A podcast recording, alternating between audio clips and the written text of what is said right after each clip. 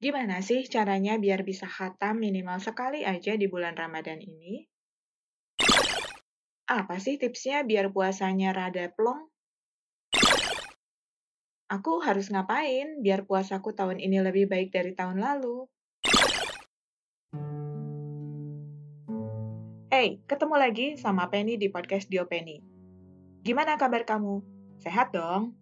Semoga buat kamu yang lagi sakit segera disehatkan. Maaf ya, Capris terlambat terbit. Kakak ipar saya wafat hari Jumat lalu di Garut. Jadi ya jadwal produksi tertunda karena saya nggak ada tabungan produksi. Dan ini juga akan berpengaruh ke jadwal tayang podcast saya yang lain. Enjoy my podcast! Segmen Capris alias Ngacapruk Rada Serius hari ini, saya mau bahas tentang do's and don'ts selama bulan Ramadan. Siapa tahu Ramadan kamu yang sekarang lebih baik dari Ramadan kamu tahun lalu. Oke, okay, aku mau langsung aja bahas tentang sebagian do's and don'ts di bulan Ramadan ini ya. Don'ts yang pertama, kurangi buka medsos. Bagusnya nggak buka sama sekali sih.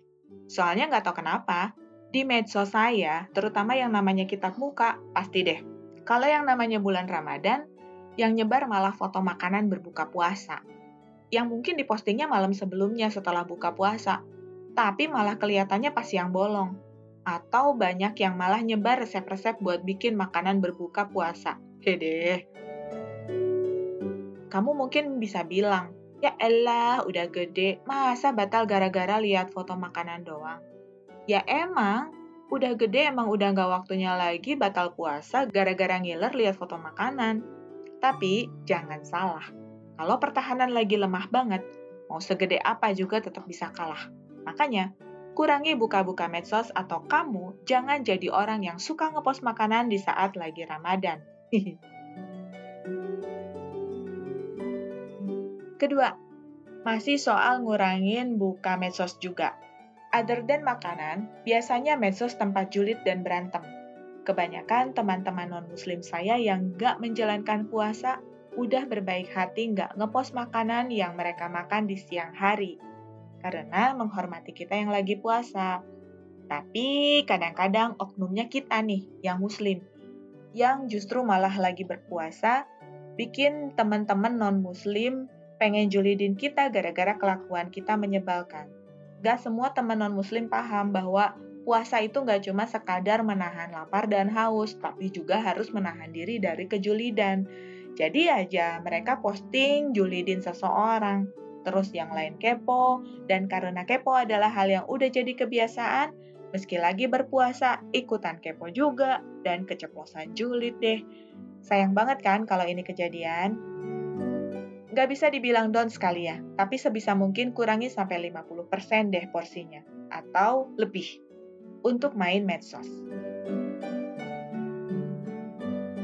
Don'ts ketiga, berarti selain mengurangi buka medsos atau berinteraksi negatif di sana, kurangi juga kelakuan nyebelin kayak suka nyinyir-nyinyir atau ngepost ribut sama tetangga perkara jemuran atau parkiran. Khusus Ramadan, coba didiskon deh keselnya. Kalaupun kesel sama tetangga gara-gara parkir sembarangan, tegur langsung aja orangnya. Gak usah ngepost di medsos, yang baca ikut kena imbas pengen ikut ngerutuk tetangga nyebelin. Karena judulnya pengen toleransi sama kita, jadi nyebar deh virus pengurang pahalanya. Hati-hati ya. Keempat, masuknya ke do. Kalau ngeposting di medsos, pilih tema yang happy-happy aja. Ya, nggak melulu karena pengen dibilang soleh atau solehah, terus mendadak jadi ustad-ustazah dengan ngepost ayat Al-Quran Emang sih, sebarkanlah walau satu ayat itu adalah sunnah dari Rasulullah Shallallahu Alaihi Wasallam. Cuma ada tapinya. Jangan cuma berhenti di jari atau mulut kamu aja. Menyebarkan ayat bisa dengan perilaku kita. Nah, jadi apa yang mesti kita lakuin untuk bikin orang lain happy? Ya, misalnya ngeposting meme yang beneran lucu atau menghibur, tapi nggak ada unsur bikin baper atau lapar. Kelima, masuknya kelompok du. Ini tips kalau kamu pengen hatam di bulan Ramadan ini. Kalau kerasanya baca satu juz sehari itu berat, sebenarnya nggak berat. Bisa kok. Yang penting ada niat dan usaha. Gini, satu jus itu biasanya terdiri dari 20 halaman kan? Nah, dibagi lima aja tuh. Tiap habis sholat subuh, baca 4 halaman. Habis sholat zuhur, baca 4 halaman. Dan seterusnya. Udah deh, jadi 20 halaman atau satu jus sehari. Besoknya repeat. Ah, 4 halaman sekaligus bikin ngos-ngosan. Tinggal dibagi lagi porsinya jadi lebih kecil. Misalnya jadi 10 kali baca, berarti dua halaman kan? Tinggal atur waktunya aja, bisa habis subuh, terus habis duha, menjelang zuhur, habis zuhur, dan seterusnya. Atur-atur aja sendiri, kamu lebih tahu ritme kamu. Atau cobain dulu, targetin 10 halaman sehari. Lumayan kan? Ramadan selesai, paling nggak 15 juz kebaca. Tapi aku kan kerja, Kak. Well, atur-atur aja deh enaknya gimana. Awalnya emang capek, tapi kalau kamu bisa konsisten, menyenangkan juga kok. Kalau saya, Habis sholat subuh, saya langsung baca satu juz. Nanti habis zuhur, kalau sempat saya baca satu juz lagi. Terserah, tapi yang penting target saya satu juz sudah tercapai. Gitu. Keenam, kelompok dua lagi nih. Bikin jurnal bersyukur selama puasamu. Gak harus panjang-panjang, gak perlu dihias juga kalau gak ada waktunya. Cukup tulis tiga hal aja yang kamu syukuri di hari itu. Contohnya, satu, Alhamdulillah, masih sempat sahur walau udah last minutes dan pakai nasi dingin karena lupa colokin rice cooker. Dua, hari ini kerja kayak biasanya. Semoga tenaganya masih banyak sampai tarawih nanti. Tiga, Alhamdulillah, hari ini dapat makanan pembuka puasa gratis dari tempat kerja. Salah satunya kedengaran ngenes ya, tapi masih bisa bersyukur. Keren juga kan? Kalau dibaca setelah Ramadan kelar, pasti rasanya gimana gitu. Ketujuh, another do. Bikin tracker ibadah juga. Misalnya sholat tepat waktu, ngaji, hafalan satu ayat sehari, dan lain-lain. Abis Ramadan selesai, habit ini masih bisa diterusin secara konsisten. Wah, keren nih alumnus Ramadannya. Gak cuma lewat gitu aja hasil didikan bulan Ramadannya, ada bekasnya di hari-hari lain. Kedelapan, kategori don't. Jangan cari gara-gara dengan sengaja jalan-jalan panas-panasan karena mau ngabuburit. Kamu harus hargai para pengantar paket, ojek online, dan semua orang yang harus bekerja di bawah panas matahari tapi masih tetap jalanin puasa. Rasanya cemen banget kalau niatnya main buat ngabuburit pakai acara panas-panasan, terus kamu malah pengen batal karena haus. Uh, apaan tuh? Gak asik banget.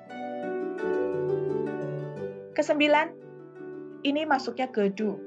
Usahain ketika habis maghrib sampai menjelang subuh, asupan minum kamu cukup ya. Misalnya satu gelas saat berbuka, satu gelas sehabis sholat maghrib, satu gelas sehabis sholat tarawih, kalau saya dua gelas, satu gelas menjelang tidur, terus aja sampai menjelang subuh tetap terpenuhi 8 gelas sehari. Mangga, diatur sendiri enaknya gimana. Dan usahain, pas buka puasa jangan makan gorengan dulu. Makan kurma udah paling bener sih, biar perutnya nggak kaget. Kalau nggak suka kurma, jelly atau agar juga buah-buahan aman kok. Intinya, biar perutnya nggak kaget sehabis berpuasa lebih dari 12 jam terus diteror gorengan. Sayangi lambung kamu. Kalaupun mau makan gorengan, usahain setelah sholat maghrib aja ya. Kesepuluh, kelompok du. Usahain puasa kamu tetap produktif. Kalau kamu kerja, ya tetap kerja kayak biasanya. Kalau lagi liburan, selain ngafal ayat Al-Quran atau ngaji, minimal baca buku, ngewarnain, bikin origami, atau apa deh yang produktif. Jangan kebanyakan baca medsos pokoknya. nah, katanya tidur aja kehitungnya ibadah kan ya, kalau lagi bulan Ramadan. Ya emang, tapi itu maksudnya daripada kamu mencuri atau menyakiti binatang atau manusia lain, emang mending tidur.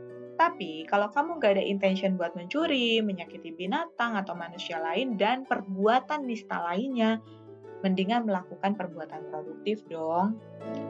Yang harus kamu ingat, jaga semangat puasanya seolah-olah ini puasa terakhir kamu. Bukan berarti kamu mau mati di Ramadan mendatang, tapi kita nggak pernah tahu apakah di Ramadan mendatang nanti kita dalam keadaan sehat atau malah nggak bisa puasa karena sakit. So, Mumpung sehat, Jangan sia-siakan Ramadan sekarang ya. Selamat beribadah puasa buat kamu yang menjalankannya. Semoga ibadah puasanya lancar-lancar tanpa gangguan. Semoga kamu sehat terus. Tetap semangat. Pantengin terus podcast Diopeni ya. Oke, sekian dulu ngacapruk saya soalnya do's and don'ts selama Ramadan di segmen Capris. Semoga bermanfaat.